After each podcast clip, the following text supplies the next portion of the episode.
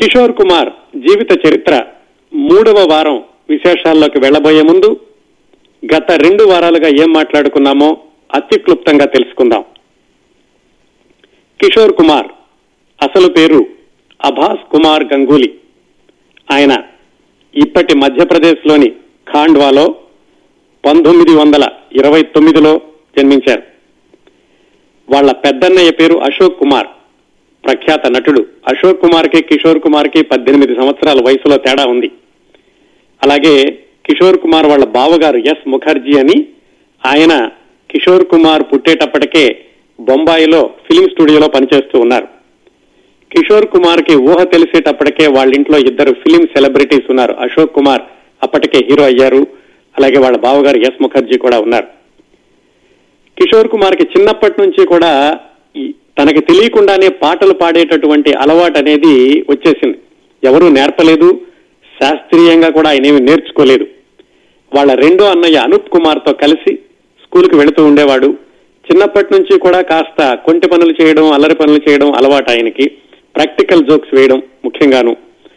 అలా వాళ్ళ పెద్దన్నయ్య ఎప్పుడైనా సెలవులకి ఖాండ్వా వచ్చినప్పుడు ఆ సినిమా వాతావరణం అది, అలాగే తను సెలవుల్లో బొంబాయి వెళ్లడం, దాంతో చిన్నతనం నుంచే కూడా ఆయనకి సినిమా వాతావరణం అలవాటైంది.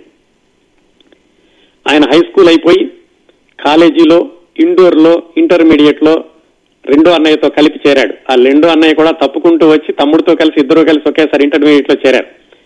అప్పటికే పాటలు పాడేటటువంటి అభ్యాసం ఎక్కువగా చేసి అప్పటికీ ఆయన తన ఆదర్శ గాయకుడిగా సైగల్ని ఎంచుకుని సైగల్లాగా పాటలు పాడుతూ ఉండేవాడు.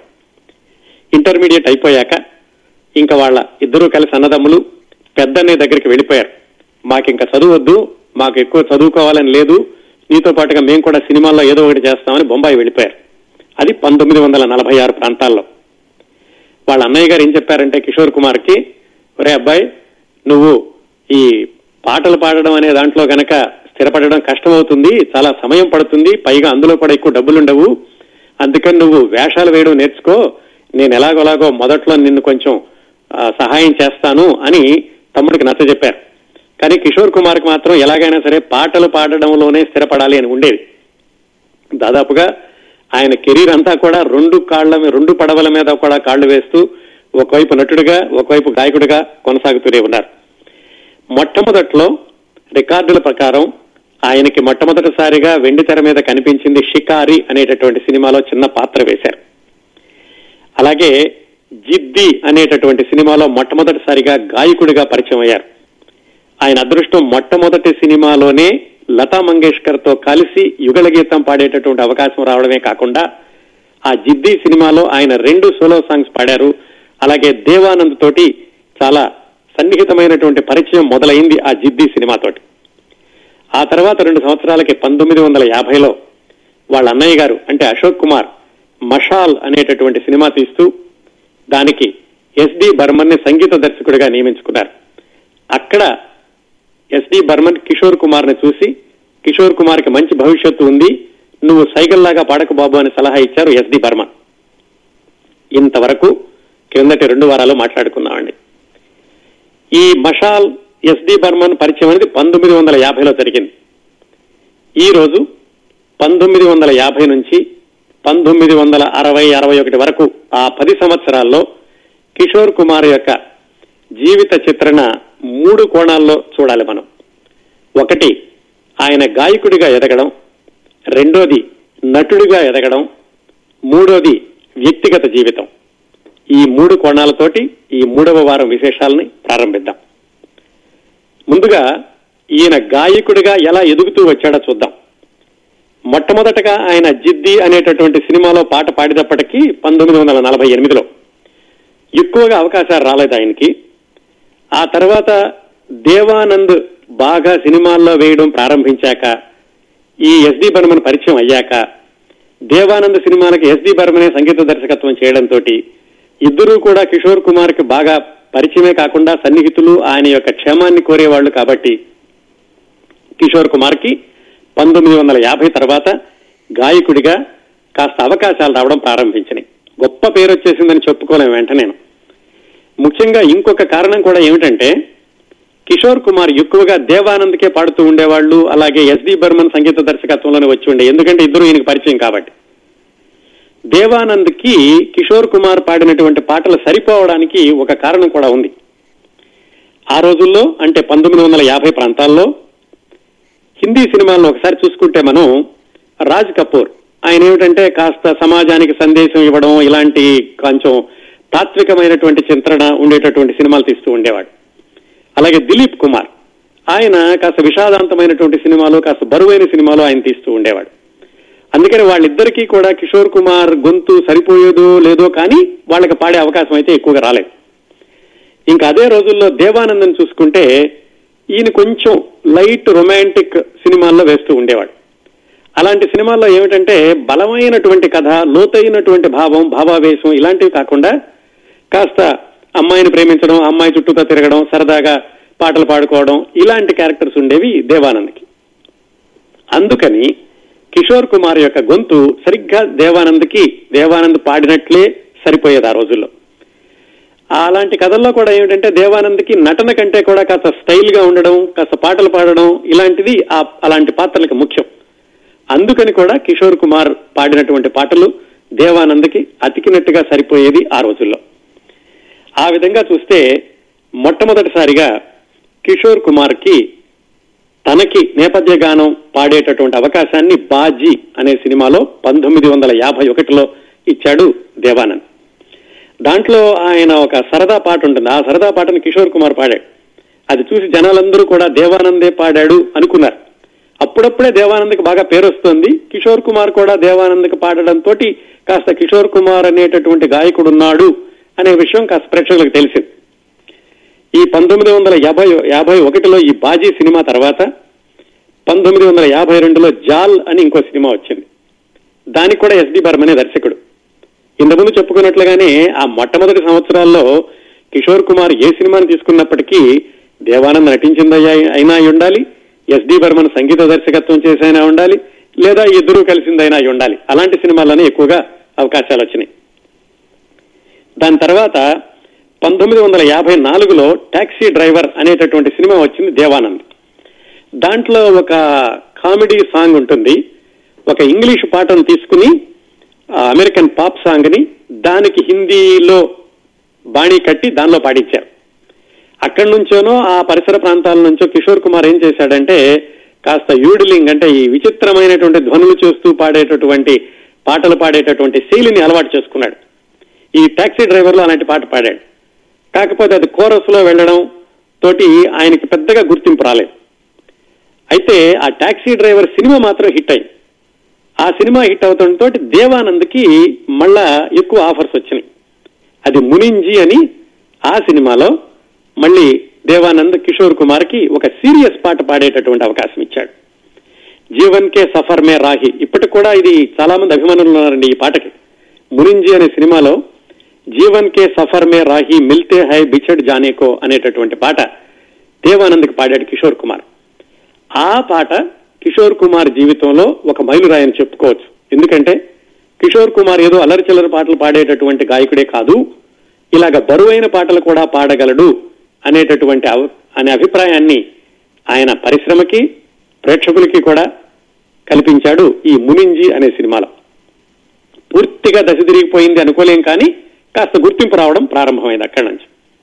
ఇది పంతొమ్మిది వందల యాభై నాలుగు యాభై ఐదు ప్రాంతాల్లో వచ్చింది ఆ మునింజీ అనే సినిమా.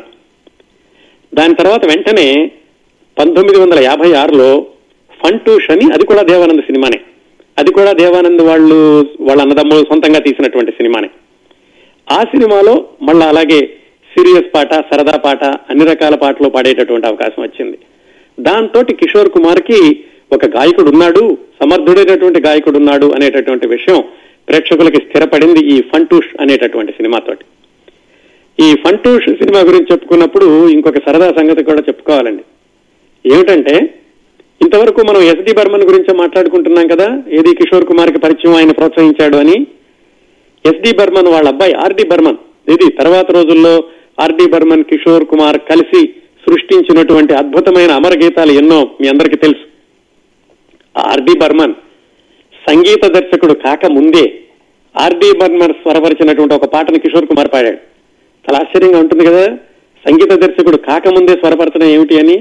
అదేం జరిగిందంటే, ఈ ఫంటూష్ అనేటటువంటి సినిమాలో పంతొమ్మిది వందల యాభై ఆరులో ఎస్డి బర్మన్ ఆ సినిమాలోని పాటలన్నిటికీ కూడా బాణీలు చేకూరుస్తున్నాడు. వాళ్ళ అబ్బాయి అప్పటికి తొమ్మిది సంవత్సరాలు, ఆర్డి బర్మన్కి తొమ్మిదేళ్ళలో పదేళ్ళలో, వాళ్ళ నాన్న దగ్గర కూర్చుని నేను కూడా ఒక ట్యూన్ చెప్తాను నాన్న అన్నట్టుగా ఒక ట్యూన్ చెప్పాడు. అది మరి ఎలా కుదిరిందో కానీ సరిగ్గా ఆ సందర్భానికి సరిపోయేలాగా ఉంది. అందుకని ఎస్డి బర్మన్ ఏం చేశాడంటే, బాగానే ఉంది కదా అని చెప్పి ఆ ట్యూన్ ఇచ్చి సాహిర్ లుధియానితో పాట రాయించాడు. హై మేరే టోపీ పలట్కే ఆ అని ఒక సరదా పాటలాగా ఉంటుంది. అది చిన్నపిల్లాడి పేరైతే వీలేదు, ఎస్డి బర్మన్ పేరుతోటి వెళ్ళింది, కానీ అదే ట్యూన్ వాడుకున్నాడు ఎస్డి బర్మన్. ఆ పాట పాడింది కిషోర్ కుమార్.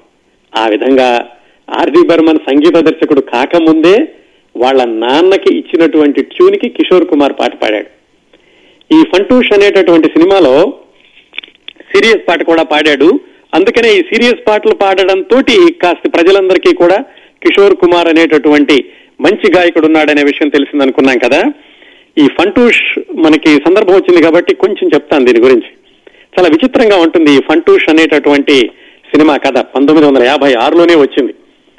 అదేంటంటే, దీంట్లో హీరో దేవానంద్, అతను కొంచెం మతి భ్రమించి పిచ్చి ఆసుపత్రిలో ఉంటాడు. ఆసుపత్రి నుంచి తప్పించుకుని బయటకు వస్తాడు.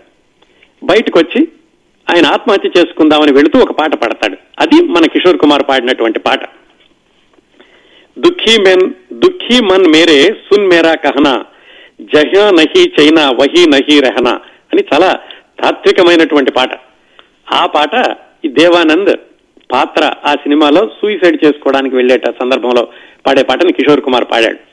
తర్వాత కథ ఏమవుతుందంటే, ఆయనలాగా ఆత్మహత్య చేసుకోవడానికి వెళ్ళినప్పుడు ఆ సినిమాలో విలన్ పాత్రధారి చూస్తాడు. చూసి ఇతను ఆత్మహత్య చేసుకోవడం గమనించి అతను ఆపుతాడు. ఎలాగో మతి భ్రమించినటువంటి వ్యక్తి, నువ్వు ఎలాగో ఆత్మహత్య చేసుకుంటున్నావు కదా, ఓ పని చెయ్యి, నువ్వు కొన్ని రోజులు ఆగు, తర్వాత చచ్చిపోదు కానీ నీకు కొన్ని డబ్బులు ఇస్తాను అని అతనితో ఏదో బేరం ఆడతాడు. ఆ విలన్ యొక్క ఉద్దేశం ఏమిటంటే, ఇతని మీద జీవిత బీమా చేయించి ఆ ఇన్సూరెన్స్ పాలసీ డబ్బులు తీసుకున్నాక అప్పుడు ఎలాగో ఆత్మహత్య చేసుకుందాం అనుకుంటున్నాడు కదా, అలా చనిపోతాడులే అని అతను ఒక ప్రణాళిక వేస్తాడు. సరే, అతని మాటలు నమ్మి ఈ దేవానంద్, అంటే కొంచెం మతి భ్రమించినటువంటి వ్యక్తి, సరే అని ఒప్పుకుంటాడు. అతను ఇన్సూరెన్స్ చేయించడం ఈ వ్యవహారాల్లో ఉండగా దేవానంద్కి హీరోయిన్ పరిచయం అవుతుంది. ఈలోగా అతను ఆ హీరోయిన్ పరిచయం తోటి మామూలు మనిషి అయిపోతాడు. అతను వచ్చేసి, నేను ఇన్సూరెన్స్ చేయించాను, నువ్వు చచ్చిపో అబ్బాయి అంటాడు. నేను ఎక్కడ చచ్చిపోతానంటాడు, ఇతను మామూలు మనిషి అయిపోయాడు కదా. మొత్తానికి ఎలాగైతే ఆ విలను దేవానంద్ని చంపడానికి ప్రయత్నిస్తాడు. చంపేశాననే అనుకుంటాడు, ఇన్సూరెన్స్ డబ్బులు కూడా తీసుకుంటాడు. అప్పుడు తెలుస్తుంది ఈ హీరో చనిపోలేదు అని. అప్పుడు అతనికి మతి భ్రమించి విలన్ పిచ్చి ఆసుపత్రికి వెళ్తాడు. ఇంత సరదాగా ఉంటుంది ఆ ఫంటూష్ అనేటటువంటి కథ. ఆ వైవిధ్య భరితమైనటువంటి కథతో వచ్చిన ఫంటూష్ విజయవంతమైంది. అలాగే ఫంటూష్ లో సరదా పాట, సీరియస్ పాట పాడినటువంటి కిషోర్ కుమార్ కూడా మంచి పేరు వచ్చింది. ఈ సినిమా తర్వాత మళ్ళీ ఆ తర్వాత పంతొమ్మిది వందల యాభై ఏడులోనే నౌ దో గ్యారా అని దేవానందే తమ్ముడు దర్శకత్వంలో సినిమా తీశాడు. ఆ సినిమాకి మళ్ళీ సహజంగానే మరి ఎస్డి బర్మనే సంగీత దర్శకుడు కాబట్టి కిషోర్ కుమారే పాటలు పాడాలి. కానీ దర్శకుడు అంటే దేవానంద్ యొక్క తమ్ముడు, లేదన్నయ్య నీకు కొంచెం వైవిధ్యంగా ఉంటుంది, ఈ సినిమా కథ ప్రకారం నీకు మహమ్మద్ రఫీతో పాడిస్తాను అన్నాడు. కానీ దేవానంద్కి ఇష్టం లేదు. కిషోర్ కుమార్ అప్పటికే రెండు సినిమాల్లో మంచి పేరు వచ్చింది, ఫంటూష్లోను మునింజీలోను, దీనిలో కూడా పాడిద్దాం కదా అన్నాడు. ఎస్డి బర్మన్ అయితే ఎస్డి బర్మన్ కూడా కిషోర్ కుమార్కే ఓటు వేశాడు. ఇక దాంతో దేవానంద్ తమ్ముడు తన యొక్క వాదనను ఆపేసేసి, సర్లైతే కిషోర్ కుమార్ తోటే పాడించుకో అన్నాడు. ఎందుకు చెప్పానంటే ఈ సందర్భం, ఆ మొదటి రోజుల్లో ఎస్డి బర్మన్, దేవానంద్ కిషోర్ కుమార్ కి ఎంతగా సహాయం చేశారు అనడానికి ఇది ఒక ఉదాహరణ. ఈ విధంగా అతను గాయకుడిగా ఎదుగుతూ వస్తున్నాడు పంతొమ్మిది వందల యాభై నుంచి. ఇది ఒక కోణం. రెండో కోణం, నటుడిగా ఎలా ఎదిగాడో తెలుసుకుందాం అనుకున్నాం కదా. మళ్ళా ఒకసారి ఇక్కడ పాస్ చేసి రివైండ్ చేసి మళ్ళా పంతొమ్మిది వందల యాభైకి వెళదాం. అంటే అక్కడి నుంచి నటుడిగా ఎలా పంతొమ్మిది వందల యాభై ఎనిమిది వరకు ఎలా ఎదుగుతూ వచ్చాడో చూద్దాం. మొట్టమొదటిసారిగా బొంబాయి రాగానే వాళ్ళ అన్నయ్య షికారి అనేటటువంటి సినిమాలో ఒక చిన్న వేషం ఇప్పించాడని తెలుసుకున్నాం కదా. ఆ తర్వాత పంతొమ్మిది వందల నలభై ఏడులో షెహనాయి అనే సినిమాలో ఇంకో చిన్న వేషం దొరికింది. ఆ తర్వాత జిద్ది అనే సినిమాలో ఇంకో చిన్న వేషం, పాటలు పాడేటటువంటి అవకాశం వచ్చింది. అక్కడే దేవానంద్ కూడా పరిచయం అయ్యాడు. అలా చిన్న చిన్న వేషాలు, పెద్ద గుర్తింపు వచ్చేటటువంటి వేషాలేమీ కాదు, ఆ అవి కూడా వాళ్ళ అన్నయ్య రికమెండేషన్ వల్లనే వచ్చినాయి. దాదాపుగా కిషోర్ కుమార్ ఒక నటుడు ఉన్నాడు అని తెలియడానికి పంతొమ్మిది వందల నలభై ఆరు నుంచి దాదాపుగా ఆరేడు సంవత్సరాలు పట్టింది. అప్పటికి కూడా ఏమిటి, కేవలం గుర్తింపు ఉన్నటువంటి పాత్ర మాత్రమే, అంతేగాని విజయవంతమైనటువంటి హీరో పాత్రలు కాదు. పంతొమ్మిది వందల యాభై రెండులో అశోక్ కుమారే మళ్లీ తమ్ముడికి తమాషా అనేటటువంటి సినిమాలో ఒక చిన్న పాత్ర ఇప్పించాడు. అప్పటి వరకు కూడా ఎవరికీ తెలియదు. కిషోర్ కుమార్ అనేటటువంటి నటుడు ఉన్నాడు అని ఒక గుర్తింపు తెచ్చినటువంటి సినిమా పంతొమ్మిది వందల యాభై రెండులో చమ్ చమా చమ్ అని ఒక సినిమా వచ్చింది. దాంట్లో కాస్త నిడివి ఉన్నటువంటి పాత్ర దొరికింది కిషోర్ కుమార్కి. దాంతో కిషోర్ కుమార్ అనే నటుడున్నాడు అని ప్రేక్షకులు కాస్త గుర్తుపట్టగలిగారు. కాకపోతే ఏమైందంటే కిషోర్ కుమార్ భయపడినట్టుగానే ఏమిటి, ఆయన రొమాంటిక్ హీరో కావాలా, సీరియస్ పాత్రలు వేయాలా, ఆ రెండు ఆయన మనస్తత్వానికి సరిపోవు, ఆయన మొహం కూడా అలాంటి పాత్రలకు సరిపోదు. సహజంగానే చిన్నప్పటి నుంచి ఆయన కాస్త సరదాగా ఉండే మనిషి, తమాషా పనులు చేసేటటువంటి వ్యక్తి కాబట్టి అలాంటి పాత్రలు కావాలి. కానీ కావాలి అనుకోగానే దొరకవు కదా. ఈలోగా ఏమైంది, బిమల్ రాయ్ అనే ఆయన పంతొమ్మిది వందల యాభై మూడు ప్రాంతాల్లోనే నౌకరీ అనే సినిమాలో హీరో పాత్ర ఇచ్చేశాడు. కాకపోతే అది చాలా సీరియస్ పాత్ర. సీరియస్ పాత్ర అవడంతో దాన్ని కూడా కిషోర్ కుమార్ని ఎవరు ప్రేక్షకులు అంతగా గ్రహించలేకపోయారు ఆ సినిమాలో. ఆ తర్వాత ఖార్దార్ అనేటటువంటి నిర్మాత దర్శకుడు పంతొమ్మిది వందల యాభై నాలుగులో బాప్రే బాప్ అని ఒక సినిమా తీశాడు. అప్పుడు అతను గ్రహించాడు కిషోర్ కుమార్కి సీరియస్ పాత్రలు కాదు, సరదా పాత్ర ఇస్తే ఎలా ఉంటుంది అని. ఆ బాప్రే బాప్ అనే సినిమాలో హాస్య హీరో పాత్ర ఇచ్చాడు. అది పెద్ద మలుపు కిషోర్ కుమార్కి నటుడిగా. ఆ సినిమా బాగా ఆడడమే కాకుండా కిషోర్ కుమార్కి కూడా చాలా గొప్ప పేరు తెచ్చిపెట్టింది నటుడిగాను. దాంతో ఆయన నటుడిగా మళ్ళీ వెనక్కి తిరిగి చూసుకోవాల్సిన అవసరం రాలేదు. నంబర్ వన్ హీరో కాకపోయినా ఆయన సినీ రంగంలో స్థిరపడ్డాడు అని చెప్పుకోవడానికి దోహదం చేసిన సినిమా ఈ బాప్రే బాప్. పంతొమ్మిది వందల యాభై నాలుగులో అది అయిపోయాక ఆయన బాగానే మంచిగా సినిమాలు రావడం ప్రారంభమైనవి. కొన్ని కొన్ని సరిగా అపజయం పాలవుతున్నప్పటికీ కూడా స్థిరపడ్డాడు. డబ్బుల సంపాదన కూడా బాగా పెరిగింది. ఎంత బాగా అంటే ఆయన చక్కటి బంగ్లా కట్టుకునేటంత సంపాదన కూడా సంపాదించగలిగాడు ఈ పంతొమ్మిది వందల యాభై నాలుగు బాప్రే బాప్ తర్వాత యాభై ఏడు యాభై ఎనిమిది వరకు. అంత చక్కగా ఆయన చక్కటి సంపాదన వస్తూ సినిమాల్లో ఈ హాస్య హీరోగా కొనసాగుతూ, రెండో వైపు పాటలు పాడుతూ, ఎప్పుడైనా ఈయనకి కొంచెం అవకాశాలు తక్కువ అన్నప్పుడు అటు దేవానంద్ కానీ ఎస్డి బర్మన్ కానీ సహాయం చేయడం, ఇలా ఎదుగుతూ ఉన్నప్పుడు ఆయనకి ఈ ఎస్డి బర్మన్ ఇన్ని అవకాశాలు ఇవ్వడం, దేవానంద్ విజయవంతమైనటువంటి సినిమాల్లో పాడడం ప్రారంభించాక యాభై ఆరు తర్వాత మిగతా సంగీత దర్శకులకు ఆయనకి కొంచెంగా గాయకుడిగా అవకాశం ఇవ్వడం ప్రారంభించారు. ఎవరు, శంకర్ జయకిషన్, రవి, చిత్రగుప్త, వీళ్ళందరూ ఈయన కాస్త అవకాశాలు ఇవ్వడం ప్రారంభించారు. ఇలా యాభై ఆరు ప్రాంతాల్లో కాస్త తనంతట తాను స్థిరపడ్డాడు అనుకునే సమయంలో ఆయనకు ఒక ఆలోచన వచ్చింది. ఏమిటంటే సొంతంగా సినిమా తీద్దాము అని. ఆ సినిమా తీయడంలో కూడా ఒక షరతు ఏమిటంటే పూర్తిగా నష్టాలు తెచ్చిపెట్టేటటువంటి సినిమా తీయాలి. ఇదేంటి చాలా విచిత్రంగా ఉందనుకుంటున్నారు కదా, నిజంగానేనండి. ఆయన పూర్తిగా నష్టాలు వచ్చేటటువంటి సినిమా తీయాలని ఒక స్థిరమైన నిర్ణయంతో సినిమా నిర్మాణం ప్రారంభించాడు సొంతంగా. అలా నష్టాలు రావాలని సినిమా తీయాలని ఎవరైనా అనుకుంటారా, మనకు ఆశ్చర్యంగా ఉంటుంది కదా. దానికి కారణం ఏమిటి, అది ఏమైంది, అది తెలుసుకోవడానికి ముందు మూడో కోణం ఉంది. మనం రెండు కోణాలు మాట్లాడుకున్నాం, గాయకుడిగాను నటుడిగాను.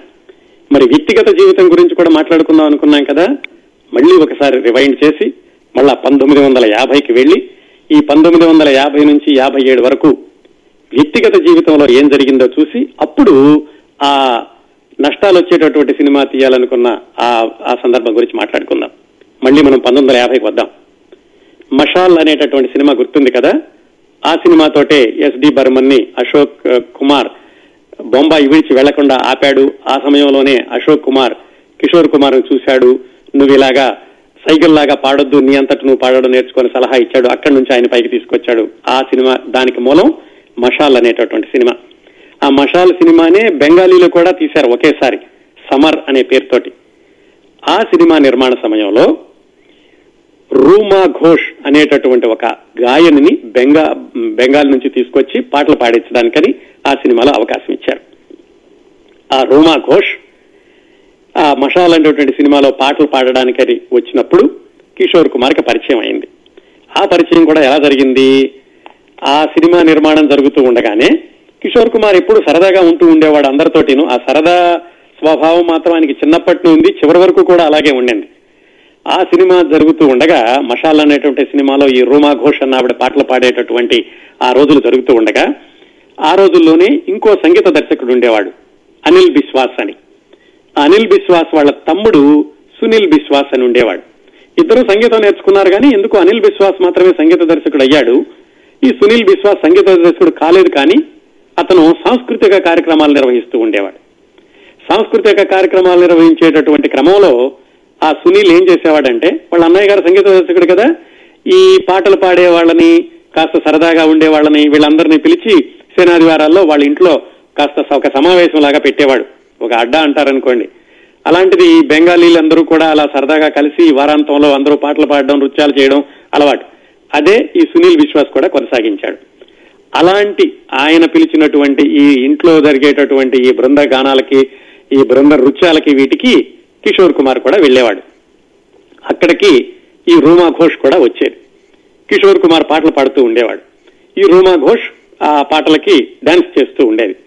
ఈ కిషోర్ కుమార్ సరదాగా ఉండడం, కాస్త లైవ్లీగా ఉండడం, చాలా యాక్టివ్ గా ఉండడం, ఇవన్నీ చూసి రూమా ఘోష్ కిషోర్ కుమార్ అంటే ఇష్టపడింది. ఇద్దరికి ఆ విధంగా ఒకళ్ళంటే ఒకళ్ళకి ప్రేమ చిగురించింది.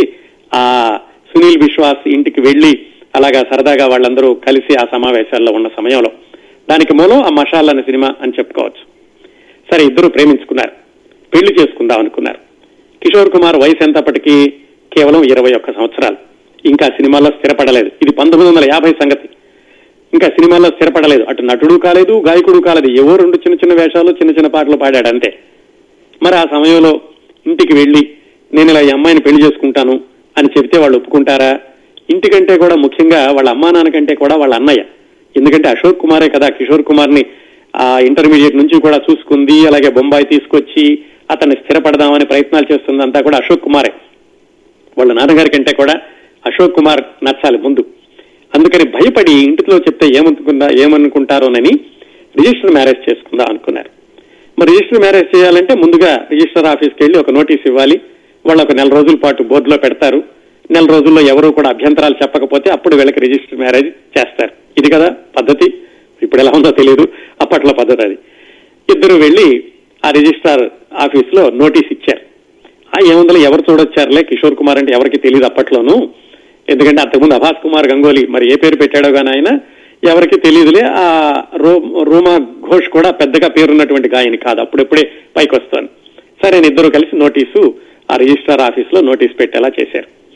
ఎవరికి తెలియదులే అనుకున్నారు, కానీ కొన్ని రోజుల తర్వాత నెల రోజుల్లోపే అశోక్ కుమార్ ఏదో పని మీద, అప్పటికే చాలా గొప్ప నటుడు, ఆ రిజిస్ట్రార్ ఆఫీస్కి వెళ్ళినప్పుడు హఠాత్తుగా అనుకోకుండా నోటీస్ బోర్డులో ఇది చూశాడు. ఇంటికి వచ్చి అడిగాడు, ఏంట్రా అబ్బాయి నీ పేరు చూశాను, ఏమి నువ్వేనా పెళ్లి చేసుకుంటున్నావా అని. అంటే నేను చెప్దాం అనుకున్నాను అన్నయ్య, మరి నువ్వేమని అంటావని భయపడి చెప్పలేదు అని ఈ విషయం అంతా చెప్పాడు. అశోక్ కుమార్కి నచ్చలేదు. నువ్వు ఇంకా పైకి రావాలరా, నువ్వు ఇంకా సెటిల్ అవ్వలేదు జీవితంలోనూ, ఇప్పుడే పెళ్లి పెటాకులు ఇవన్నీ పెట్టుకుంటే కనుక నీకు చాలా బరువు బాధ్యతలు ఎక్కువ అవుతాయి అని చెప్పి అశోక్ కుమార్ ఏదో నచ్చ చెప్పబోయాడు. ఇంట్లో తెలిసింది. వాళ్ళ నాన్న వాళ్ళు అడిగారు, ఏమిటి ఏమవుతోంది అంటే చెప్పాడు, ఇలాగ తమ్ముడు పెళ్లి చేసుకుంటాం అనుకుంటున్నాడు అని. అంటే వాళ్ళ ఇంట్లో వాళ్ళు కూడా అన్నారు, పోనీలే ఇరవై ఒక్కేళ్ళు వచ్చినాయి కదా, తన ఇష్టమైన అమ్మాయిని చేసుకుంటానంటున్నాడు అని ఇంట్లో వాళ్ళు అయితే మాత్రం అడ్డు చెప్పలేదు. కిషోర్ కుమార్ మాత్రం అవును కాదు అనకుండా వదిలేశాడు. దా అశోక్ కుమార్ మాత్రం దాంతో కిషోర్ కుమార్కి అంతగా చేసుకుందామా వద్దా అని ఊగిసలాట్లో ఉన్నాడు. అన్నగారికి ఇష్టం లేకుండా చేసుకోవడమా? అమ్మా నాన్నకైతే ఇష్టమైంది, మరి అన్నయ్యని ఎదిరించి చేసుకోవడం అవుతుందా? అన్నయ్య ఏమో ఏమాట చెప్పడం లేదు. ఇలా ఆలోచిస్తూ ఉండగానే నెల రోజులు అయిపోయింది. సరిగ్గా రేపు పెళ్లి చేసుకోవాల్సినటువంటి పరిస్థితి, ఎందుకంటే ఆ రిజిస్ట్రార్ ఆఫీస్లో ఇచ్చినటువంటి తేదీ ప్రకారం. ఆ రోజు ఏమనుకున్నాడో కానీ మద్రాసులో షూటింగ్ పెట్టుకున్నాడు. అంటే మద్రాసులో జరిగేటటువంటి షూటింగ్కి డేట్స్ ఇచ్చాడు కిషోర్ కుమార్. పంతొమ్మిది వందల యాభై ఒకటి ఫిబ్రవరి పదహారు, అంటే వ్యాలంటైన్స్ డేకి రెండు రోజుల తర్వాత మద్రాసు వెళ్ళిపోయాడు. మద్రాసు వెళ్ళిపోయి ఇంకా ఆలోచిస్తూనే ఉన్నాడు, వెళదాం వద్దా వెళదాం వద్దా అని. ఆ సంశయంలో ఉండగా మద్రాసులో ఆయన పార్ట్ అయిపోయింది మధ్యాహ్నానికి. అయిపోయాక వాళ్ళు అడిషనల్ గా ఇంకో సీన్ తీసుకుంటున్నాం అన్నారు. సరే తీసుకోండి అన్నాడు. పోనీ ఇలాగైనా అయిపోతే కనుక ఆ వంకతో కూడా మానేసినట్టు ఉంటుంది అనుకున్నాడో ఏమో, కానీ అది అయిపోయినా కానీ ఇంకా టైం ఉండిపోయింది. అది కూడా అయిపోయాక వాళ్ళకి సరే ఫ్లైట్ టైం అయిపోయింది, ఇక బొంబాయి వెళ్ళండి అని పంపించారు. బొంబాయిలో దిగాడు. ఇంకా టైం ఉంది రిజిస్టర్ ఆఫీస్కి వెళ్ళడానికి. రిజిస్టర్ ఆఫీస్కి వెళ్ళాలా, ఇంటికి వెళ్ళాలా, రిజిస్టర్ ఆఫీస్కి వెళ్ళాలా, ఇంటికి వెళ్ళాలా, ఆలోచిస్తూ ఏమనుకున్నాడో కానీ మొత్తానికి రిజిస్టర్ ఆఫీస్కే వెళ్ళాడు వెళ్ళాడు ఆ అమ్మాయి అక్కడ వెయిట్ చేస్తోంది. ఆ విధంగా రూమా ఘోష్ ని పెళ్లి చేసుకున్నాడు రిజిస్టర్ ఆఫీస్ లో కిషోర్ కుమార్ పంతొమ్మిది వందల యాభై ఒకటి ఫిబ్రవరి పదహారున. సరే ఇంటికి వచ్చాడు. ఇంటికి వచ్చాక అన్నగారు ఏమంటారు, ఇంక పెళ్లి చేసుకుని వచ్చాక వాళ్ళ అమ్మా నాన్న కూడా ఏమన్నారంటే, సరేరా అబ్బా అయిందేదో అయిపోయింది, పెళ్లి అయిపోయింది కదా, కానీ రిజిస్ట్రార్ పెళ్లి కాదు మామూలు పెళ్లి చేసుకోవాలి అని వాళ్ళు శాస్త్రయుక్తంగా పెళ్లి చేయించారు వాళ్ళిద్దరికేను. ఇంకా పెళ్లి చేసుకున్నాడు. అప్పటి వరకు కూడా అందరూ కూడా ఏది చిన్నన్నయ్య తను అలాగే అమ్మా నాన్న అందరూ కలిసి అశోక్ కుమార్ ఇంట్లోనే ఉండేవాళ్ళు. ఈ వివాహం అయ్యాక విడిగా ఒక చిన్న ఇల్లు తీసుకుని అక్కడ కాపురం పెట్టాడు. ఇది పంతొమ్మిది వందల యాభై ఒకటిలో. ఇంకా ఆయన స్థిరపడలేదు నటుడిగా కానీ గాయకుడిగా కానీ. అక్కడి నుంచి ఒకవైపు గాయకుడిగా నటుడిగా ఇందాక మనం చెప్పుకున్నట్లుగా అవకాశాలు అందిపుచ్చుకుంటూ వెళ్తున్నాడు. ఇటువైపు ఈ వ్యక్తిగత జీవితంలో ఎలా అయిందంటే, ఈ రూమాకి చాలా నచ్చాడు కిషోర్ కుమార్, చాలా హుషారుగా సరదాగా ఉండేవాడు, చలాకీగా ఉండేవాడు. కానీ వివాహం అయ్యాక ఎక్కడ ఆయనలో ఒక పెద్దరికం కానీ ఒక కుదురుగా కూర్చోవడం కానీ కనిపించలేదు. ముఖ్యంగా ప్రాక్టికల్ జోక్స్ ఎక్కువగా వేస్తూ ఉండేవాడు. అది రూమాకి ఎప్పుడూ అలా ఉండడం నచ్చలేదు. ఏదో కాసేపు అయితే సరదాగా బాగానే ఉంటుంది కానీ అసలు ఏది సీరియస్ గా తీసుకోకపోవడం, అంతా తేలిగ్గా తీసుకోవడం, ఇలాంటిది ఆవిడికి నచ్చలేదు. పైగా ఆవిడేమో కలకత్తాలో పెరిగొచ్చిన ఆవిడ, మరి మన కిషోర్ కుమార్ ఏమో మధ్యప్రదేశ్లో ఎక్కడో ఖాండ్వాలో ఉండి అలా సరదాగా వచ్చిన అతను. అందుకని ఇద్దరికీ కూడా కొద్ది సంవత్సరాలకే కాస్త ఈ ప్రవర్తన శైలిలో వాటిల్లో విభేదాలు రావడం ప్రారంభించింది. వాళ్ళకి వివాహమైనటువంటి రెండు సంవత్సరాలకే కొడుకు పుట్టాడు. అతని పేరు అమిత్. ఇప్పట్లో పాటలు పాడుతున్నటువంటి కిషోర్ కుమార్ తర్వాత ఆయన వారసత్వాన్ని అందిపుంచుకుని దాదాపుగా కంఠం కూడా అలాగే ఉంటుంది. ఆ అమిత్ కుమార్ ఈ రూమాకి కిషోర్ కుమార్ కి పుట్టినటువంటి మొదటి సంతానం. రెండు సంవత్సరాలకే పిల్లడు కూడా పుట్టాడు. కానీ తర్వాత కూడా కిషోర్ కుమార్ బాధ్యతారహితంగా ఉంటున్నాడు అని రూమా అనుకునేదట. కానీ రూమా నన్ను ఇలా కంట్రోల్లో పెట్టాలనుకుంటోంది అని కిషోర్ కుమార్ అనుకుంటూ ఉండేవాడట. అలా ఉండి రూమా కొంచెం సీరియస్ గా ఉండేది. ఒక్కొక్కసారి ఏమిటి మీకు ఏమాత్రం సీరియస్నెస్ లేదు, నేను సీరియస్ విషయం చెప్తున్నా కానీ సరదాగా తీసుకుంటున్నావు, ప్రాక్టికల్ జోక్స్ చేస్తున్నావు అని కిషోర్ కుమార్ ని అంటూ ఉండేది. కిషోర్ కుమార్ ఒకవైపు ఎదుగుతూ వస్తున్నాడు, రూమా మాత్రం పెద్దగా అవకాశాలేమీ రాలేదు. కిషోర్ కుమార్ భారీగానే ఏవో చిన్న చిన్న అవకాశాలు వస్తున్నాయి ఆయన గారు. ఇలా కాలం గడుస్తున్న కొద్దీ ఇద్దరికీ కూడా ఈ ఇన్కంపాటబిలిటీ అంటారు ఇంగ్లీష్ లో, ఒకరికొకరికి సరిపోలేదు ప్రవర్తన విధానాలు. ఈ ఎప్పుడైనా సరే రూమా కొంచెం గంభీరంగా ఉంటే ఎందుకులే ఇతనితోటి ఎంత చెప్పినా మారట్లేదు అని చెప్పి ఆవిడ గంభీరంగా ఉంటే కిషోర్ కుమార్ ఇంకా అల్లరి చేసేవాడు. ఇదేమిటి నేను గంభీరంగా ఉంటే కొంచెం మామూలుగా ఉంటాడు అనుకుంటే ఇంకా అల్లరి చేస్తున్నాడు అని ఈవిడ అనుకునేది. అదిగో నన్ను బతిమాలట్లేదని అతను అనుకునేవాడు. పైగా అదే రోజుల్లో ఇలా ఈ అవకాశాలు వెతుక్కుంటూ కొంచెం కొంచెం కింద మీద పడుతూ వస్తున్నాడు కదా, నేను మరి స్టూడియోలో పనిచేసి వచ్చాను, పాటలు పాడవచ్చాను, ఇంటికి వచ్చేసరికి నన్ను కొంచెం సరదాగా ఉండే అమ్మాయి కావాలి, కానీ ఇదేమి నాకు టీచర్ లాగా పాఠాలు చెప్తోంది అని ఈయన అనుకునేవాడు. మొత్తానికి ఈ విధంగా ఒక ఏడెనిమిది సంవత్సరాలు గడిచింది. ఏడెనిమిది సంవత్సరాలు గడిచాక పంతొమ్మిది వందల యాభై ఎనిమిది ప్రాంతాల్లో, అంటే సరిగ్గా ఇందాక మనం పంతొమ్మిది వందల యాభై ఏడు వరకు చెప్పుకున్నాం కదా, సరిగ్గా అది ఆ ఫేజ్ అయిపోతున్నటువంటి రోజుల్లో రూమా ఇంకా ఈయనకి చెప్పేసి, నీకు నాకు కుదరదు, మన ఇద్దరము కూడా కలిసి కాపురం చేయడం అనేది సాధ్యపడేది కాదు, నీ మనస్తత్వం నీ ప్రవర్తన వేరు, నా మనస్తత్వం నా ప్రవర్తన వేరు అని చెప్పి పంతొమ్మిది వందల యాభై ఎనిమిదిలో కొడుకుని తీసుకుని కలకత్తా వెళ్ళిపోయింది. ఆ అమిత్ కుమార్ని తీసుకుని వెళ్ళిపోయాక తర్వాత ఒకసారి కొంచెం ఫాస్ట్ ఫార్వర్డ్ చేద్దాం. కొడుకుని తన దగ్గరే పెట్టుకుంది, అక్కడే చదివించుకుంది. కాకపోతే సెలవుల్లో మాత్రం తండ్రి దగ్గరికి వస్తూ ఉండేవాడు అమిత్ కుమారు. పంతొమ్మిదో సంవత్సరం వచ్చాక మాత్రం పూర్తిగా కిషోర్ కుమార్ దగ్గరికి వచ్చి కిషోర్ కుమార్ దగ్గరే ఉండిపోయాడు. ఆ తర్వాత కిషోర్ కుమార్కి మరో మూడు వివాహాలు జరిగినప్పటికీ కిషోర్ కుమార్ దగ్గరే ఉండిపోయాడు. ఈ సెలవులకి తన దగ్గరికి వచ్చినప్పుడు, అంటే ఆ కుర్రవాడు చిన్న కుర్రవాడిగా ఉన్నప్పుడు, ఆ కుర్రవాడితో కలిసి ఒక సినిమా కూడా తీశాడు కిషోర్ కుమార్ సొంతంగా, దాని గురించి తర్వాత చెప్తాను. ఆ సినిమా సందర్భంలో తండ్రికి కొడుక్కి బాగా అనుబంధం బలపడిందని, అప్పటి నుంచే తండ్రి దగ్గర ఎక్కువగా ఉండడానికి ఇష్టపడేవాడని అప్పట్లో రాసినటువంటి వార్తల ప్రకారం ఇది జరిగింది. ఇది పంతొమ్మిది వందల యాభై నుంచి పంతొమ్మిది వందల యాభై ఏడు వరకు గాయకుడిగా ఎదగడం, నటుడిగా ఎదగడం, ఈ వ్యక్తిగత జీవితంలో వివాహం చేసుకోవడం, ఆవిడ వెళ్ళిపోవడం ఒక కొడుకుతోటి, ఇవన్నీ జరిగినాయి పంతొమ్మిది వందల యాభై ఏడు వరకు. ఇప్పుడు ఇందాక మనం అక్కడ కథ వదిలేసాం కదా, ఇది ఈయన ఒక చాలా నష్టాలు వచ్చేటటువంటి సినిమా తీసి తీరాలి అని నిర్ణయించుకున్నాడు అని, దాని అలా ఎందుకు అనుకున్నాడు, దాని విశేషాలు ఏమిటి అని.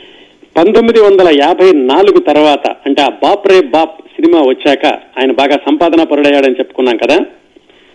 ఆ పంతొమ్మిది వందల యాభై నాలుగు బాప్రే బాప్ తర్వాత ఆయనకు వచ్చినటువంటి ఆ పేరుతోటి, పేరు ప్రఖ్యాతులతోటి, సంపాదనతోటి ఆయన పెద్ద బంగ్లా కట్టుకున్నాడు. జుహూలో బంగ్లా కట్టుకుని వాళ్ళ అమ్మని నాన్నని తన దగ్గరికి పిలిపించుకున్నాడు.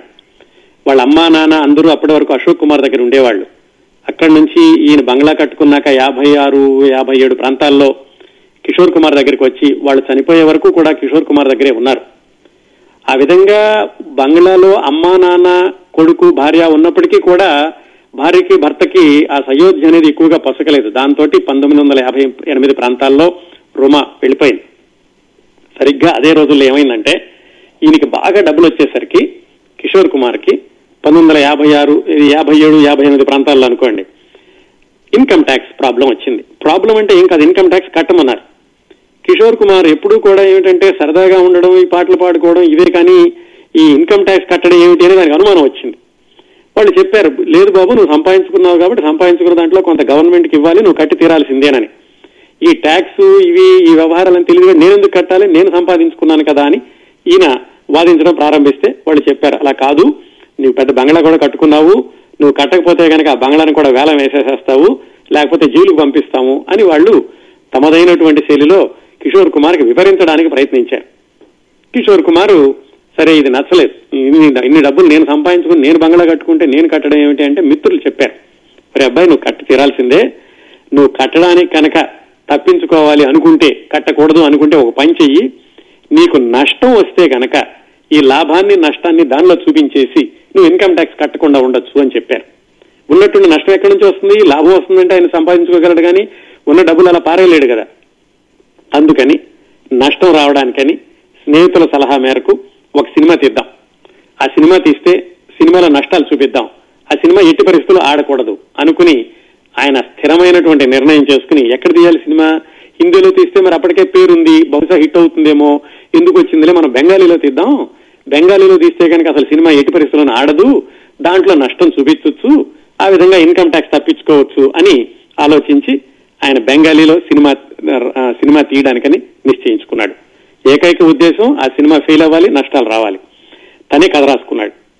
ఇద్దరు అన్నదమ్ములు ఉంటారు దాంట్లో, తన డబుల్ యాక్షన్ కూడా, ఇద్దరు ఒకలాగే ఉంటారు. మరి అన్నదమ్ములు అన్నాక ఒక అతనేమో శాస్త్రీయ సంగీతం, ఠాగూర్ సంగీతం అది పాడతాడు, ఇంకొక అతనేమో ఈ విచిత్రమైన ధ్వనులతో వచ్చేలాగా యోడలింగ్ పాటలు ఇలాంటివి పాడుతూ ఉంటాడు. అలా ఏదో కథ రాసుకున్నాడు. ఈ కథ బెంగాలీలకి నచ్చదు, ఇంత సరదా కథ వాళ్ళు చూడరు, సినిమా సీరియస్ సినిమాలు అయితేనే బెంగాలీ వాళ్ళు చూస్తారు అనుకుని ఆయన ఆ కథ రాసుకుని సినిమా నిర్మాణం ప్రారంభించాడు. ఆ సినిమా పేరు లూకో చురి, అంటే దాగుడు మూతలు అనేటటువంటి అర్థం వస్తుంది. కథ రాసుకున్నాడు, స్క్రీన్ ప్లే కూడా తనే రాసుకున్నాడు. కమల్ మజుందార్ అని అప్పట్లో పేరున్నటువంటి బెంగాలీ దర్శకుడు ఆయనకి సంగీత ఆయనకి దర్శకత్వం ఇచ్చాడు. మరి ఆ సినిమా తీసి ఆ సినిమాలో మరి తను మాట్లాడుకోవాలి, తన పాటలు పాడాలి కదా, అంటే బెంగాలీ రావాలి. మరి బెంగాలీ ఆయనకి మాతృభాష అయినప్పటికీ బెంగాల్లో పెరగలేదు, పెరిగిందంతా మధ్యప్రదేశ్లో. ఆ నేర్చుకున్న బెంగాలీ కూడా ఏమిటి, వాళ్ళ అమ్మ దగ్గర నుంచి నాన్న దగ్గర నుంచి నేర్చుకుందే తప్ప కాలేజీకి వెళ్ళినప్పుడు కానీ చుట్టుపక్కల ఊర్లో కానీ బెంగాలీ మాట్లాడే వాళ్ళు ఎవరు లేరు, అక్కడంతా హిందీ వచ్చింది. అందుకని మరి సినిమా తీసేటప్పుడు మరీ బాధ్యతారహితంగా తీయకూడదు కదా, ఎంత నష్టం రావాలనుకున్నా కానీ సినిమా అనేది ఓ పద్ధతిగా తీయాలి కాబట్టి బెంగాలీ నేర్చుకున్నాడు. ఆయన ట్యూషన్ పెట్టించుకుని బెంగాలీ దాన్ని ఖచ్చితంగా నేర్చుకుని స్వచ్ఛమైనటువంటి ఉచ్చారణ వచ్చేలాగా ఆయన డబుల్ రోల్ చేశాడు, పాటలు కూడా ఆయనే పాడుకున్నాడు. మొత్తానికి సినిమా పూర్తయింది, సినిమా విడుదలైంది. ఆయన అనుకున్నటువంటి అంచనాలు పూర్తిగా తప్పి ఆ సినిమా ఫెయిల్ కాలేదు సరి కదా, సూపర్ హిట్ అయి కూర్చుంది, డబ్బులు ఇంకా వచ్చినాయి. దాంతో మరింతగా ఆయన ఇన్కమ్ ట్యాక్స్ ఇంకా ఎక్కువ కట్టాల్సి వచ్చింది. మిత్రులను అడిగారు, ఇదేమిటి మీరు సినిమా తీయమన్నారు, మరి నష్టాలు వస్తే కట్టవసరం లేదంటే, నష్టాలు వస్తే కట్టవసరం లేదన్నావు, మరి నీకు లాభాలు వచ్చినాయి కదా అందుకని నువ్వు ఇంకా కట్టాల్సి వస్తుంది అన్నారు. ఇలా లాభం లేదు, బెంగాలీలో అయితే హిట్ అయింది, హిందీలో ఒక సినిమా తీద్దాం, హిందీలో ఖచ్చితంగా ఇది నష్టం వచ్చేటటువంటి సినిమా అవుతుంది, ఫెయిల్ అయ్యే సినిమా తీసి తీరతాను అనుకుని హిందీలో సినిమాకి శ్రీకారం చుట్టాడు. ఆ సినిమా పేరు చల్తీ కా నామ్ గాడి. ఇప్పుడు ఒకసారి వెనక్కి తిరిగి ఆలోచిస్తే ఆశ్చర్యంగా ఉంటుంది ఇలాంటివి వింటుంటే.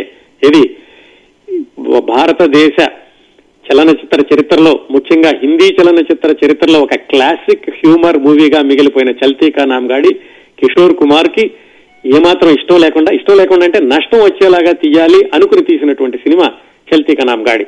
ఈ బెంగాల్లో సినిమా హిట్ అయ్యి డబ్బులు వచ్చాక చల్తీ కా నామ్ గాడి ప్రారంభించాడు. చల్తీ కా నామ్ గాడికి ఇంకో ప్రత్యేకత కూడా ఉంది. నిజ జీవితంలో అన్నదమ్ములైనటువంటి ముగ్గురు ఈ సినిమాలో కూడా అన్నదమ్ములుగా నటించారు. ఎవరు? అశోక్ కుమార్, అనూప్ కుమార్, కిషోర్ కుమార్. అదే స్థాయిలో, అంటే పెద్దన్నయ్య, మధ్యలో అన్నయ్య, చిన్నవాడు, ముగ్గురు కూడా నటించారు. మీ అందరికీ తెలుసు కదా ఆ సినిమా కథంతాను. ముగ్గురు కూడా ఒక కారు గ్యారేజీ నడుపుతూ ఉంటారు. ఆ కార్ గ్యారేజీ నడుపుతూ ఉండేటప్పుడు పెద్దన్నయ్య గారికి ఏమో అమ్మాయిలంటే అసలు గిట్టదు, రెండో వాడికి ఏమో అమ్మాయిలంటే ఇష్టమే కానీ మాట్లాడలేడు, ఈ మూడో వాడు కాస్త సరదాగా ఉంటుంటాడు అందరికీ. ఆ అనుకోకుండా హీరోయిన్ ఒకరోజు తన చెడిపోయినటువంటి కారుని గ్యారేజీకి తీసుకొస్తుంది. అక్కడ మన వాళ్ళు పరిచయం అవుతారు. అక్కడ నుంచి ఒకనొక సందర్భంలో కారు వాళ్ళ అమ్మ ఇంటికి వెళ్లాల్సినటువంటి ఒక సందర్భం కూడా వస్తుంది. ఈ మూడో అతను అంటే కిషోర్ కుమార్ వాళ్ళ ఇంటికి వెళ్తాడు, వెళ్ళిపోయి కారులో కూర్చొని నిద్రపోతాడు. ఇట్లా సరదాగా సరదా సన్నివేశాలతో గడుస్తుంది. మధ్యలో ఒక విలను, ఆ విలను ఒక హత్య చేస్తాడు. ఆ హత్యని వీళ్ళు చూడడం, దానింతటినీ కూడా పరిష్కరించడం, చివరికి పెద్ద అన్నయ్యతో చెప్పి చిన్న అబ్బాయి పెళ్లి చేసుకోవడం, ఇలా నడుస్తుంది కదా. అంతా చాలా సరదాగా ఉంటుంది. అలాగే ఆ సినిమాలో పాటలు కూడా అద్భుతమైనటువంటి పాటలు ఇప్పటికి కూడా హిట్ సాంగ్స్ కింద నిలుస్తాయి. ఆ కిషోర్ కుమార్ సొంతంగా తీసినటువంటి హిందీలో మొట్టమొదటి సినిమా, ఎట్టి పరిస్థితుల్లో ఫ్లాప్ అయి తీరాలి అని తీసినటువంటి సినిమా ఆ చల్తీ కా నామ్ గాడి, అది కూడా హిట్ అయి కూర్చుంది. ఈ సినిమాకి దర్శకత్వం వహించడానికి కమల్ మజుందార్, ఏది ఆ బెంగాలీ సినిమా తీసిన ఆయన, అడిగాడు. ఆయన చెప్పాడు, నువ్వు ఎలా తీస్తావో నాకు తెలియదు, సినిమా ఫెయిల్ అయి తీరాలి అని. కమల్ మజుందార్ అన్నాడు, నాకు హిందీ సరిగా రాదు, బెంగాలీ అయితే తీశాను కానీ హిందీలో ఏమొస్తుంది అన్నాడు. అందుకే నువ్వు దిగి అలా తీస్తేనే ఫెయిల్ అవుతుంది అని. కానీ ఆయన చేస్తానులే చేస్తానులే అని సినిమా ప్రారంభించడానికి ఒక రోజు ముందు ఎక్కడో కని కనపడకుండా వెళ్ళిపోయాడు. ఇక్కడేమో సినిమా ఆయన ముహూర్తం పెట్టేసుకున్నాడు, సినిమా ప్రారంభించాలి, ఏం చేయాలని చెప్పి అప్పటికప్పుడు సత్యన్ బోస్ అని ఆయన పట్టుకుని మొత్తానికి ఆయనతోటి సినిమా నిర్మాణం ప్రారంభించి షూటింగ్ కొనసాగించాడు. ఆ సినిమాలో కారు ముఖ్యమైనటువంటి పాత్ర కదా. అది నైన్టీన్ ట్వంటీ ఎయిట్ పంతొమ్మిది వందల ఇరవై ఎనిమిది ఫోర్డ్ కార్ అండి. ఆ కారు నిజ జీవితంలో కిషోర్ కుమార్ వాళ్ళ నాన్నగారిది. వాళ్ళ కారునే వాళ్ళు వాడి ఆ సినిమాలో ఆ సినిమా అంతా కూడా కొనసాగించారు. ఆ పాత కారు కాబట్టి అది చెప్పినట్టు వినేది, నెమ్మదిగా వెళితే దాంట్లో నుంచి కిందకి దూకొచ్చు, మళ్ళీ ఎక్కచ్చు, ఇలాంటివన్నీ కూడా సౌకర్యాలైన ఉన్నాయి దాంట్లో. ఆ పాటలు కూడా అద్భుతంగా ఉంటాయి దాంట్లో. అయితే సినిమా మధ్యలో ఉండగా కిషోర్ కుమార్కి అనుమానం వచ్చిందట, ఇదేదో కొంపదీస్ హిట్ అయ్యేటట్టుందిరా బాబు, దీన్ని ఏం చేయాలి, ఈ సినిమా మనం ఫెయిల్ అవ్వాలని తీస్తున్నాం, ఇది హిట్ అయ్యేటట్లు ఉంది అనుకుని ఆ సినిమా వాళ్ళ సెక్రటరీ పేరు పెట్టాడు ఆ సినిమా నిర్మాత కింద. అలాగే బ్యానర్ కూడా కేఎస్ అని ఉంటుంది. కేఎస్ అంటే మరి ఏంటో తెలియదు. కిషోర్ వాళ్ళ సెక్రటరీ పేరు శర్మ, మరి ఆ రెండు పెట్టాడేమో కానీ మొత్తానికి ఆ బ్యానర్తో పెట్టాడు. ఆ విధంగా ఆయన ఎన్ని ప్రయత్నాలు చేసినప్పటికీ ఆ సినిమా మాత్రం సూపర్ డూపర్ హిట్ అయింది, చల్తీ కా నామ్ గాడి. సరిగ్గా అదే రోజుల్లో ఈ రూమా వెళ్ళిపోవడం, ఇలా కొడుకుని తీసుకుని వెళ్ళిపోవడం, ఇటు వ్యక్తిగత జీవితంలో ఇన్ని ఆయన ఎదురు దెబ్బలు తింటూ ఉన్నాడు.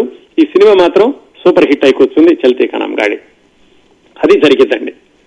ఇంతకీ చల్తీ కా నామ్ గాడి గురించి, వాళ్ళ ముగ్గురు అన్నదమ్ముల గురించి చెప్పుకున్నాం, పాటల గురించి ఇవన్నీ చెప్పుకున్నాం, కానీ ఇంకో ముఖ్యమైన వ్యక్తి గురించి చెప్పుకోలేదు. ఆ ముఖ్యమైన వ్యక్తి తర్వాత రోజుల్లో, ఈ సినిమా విడుదలైనటువంటి రెండు సంవత్సరాలకో మూడు సంవత్సరాలకో కిషోర్ కుమార్ జీవితంలో ద్వితీయ భార్యగా వచ్చింది. ఆ రెండో భార్యగా వచ్చినటువంటి అమ్మాయి ఈ చల్తీ కా నామ్ గాడిలో హీరోయిన్, అలనాటి అందాల తార, అప్పట్లో అభినయ సరస్వతి, అందాల రాశి అని అంతర్జాతీయంగా కూడా పేరు తెచ్చుకున్నటువంటి తార మధుబాల. ఆ మధుబాల ఈ చల్తీ కా నామ్ గాడి సినిమాలో హీరోయిన్. అంతకు ముందు నుంచే వీళ్ళిద్దరికీ పరిచయం ఉంది. ఈ సినిమాలో ఆవిడ హీరోయిన్ గా వేసిన, అందరూ అనుకున్నారు ఏమిటి మధుబాల అంటే అప్పట్లో చాలా పేరున్నటువంటి గొప్ప నటీమణి, అలాంటి నటీమణి ఒక హాస్య నటుడి సినిమాలో పాత్ర వేయడమా అనుకున్నారు. కానీ ఈ సినిమాలో ఆవిడ కూడా అత్యద్భుతంగా నటించింది. ఆ తర్వాత రోజుల్లో మధుబాల కిషోర్ కుమార్ జీవితంలోకి ఎలా వచ్చింది, ఎలా వెళ్లిపోయింది, ఈ పంతొమ్మిది వందల అరవై నుంచి డెబ్బై వరకు కిషోర్ కుమార్ జీవితం ఎలా కొనసాగింది, ఈ విశేషాలు మనం వచ్చే వారం మాట్లాడుకోవాలి. కిషోర్ కుమార్ జీవిత విశేషాలు మూడవ వారం కార్యక్రమాన్ని ఇంతటితో ముగిద్దామండి.